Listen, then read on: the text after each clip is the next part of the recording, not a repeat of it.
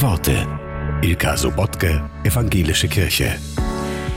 Lieber Gott, bis jetzt geht's mir gut. Ich habe noch nicht getratscht, die Beherrschung verloren, war noch nicht muffelig, gehässig, egoistisch oder zügellos. Ich habe noch nicht gejammert, geklagt, geflucht oder Schokolade gegessen. Die Kreditkarte habe ich auch noch nicht belastet. Aber in etwa einer Minute werde ich aus dem Bett klettern. Und dann brauche ich wirklich deine Hilfe.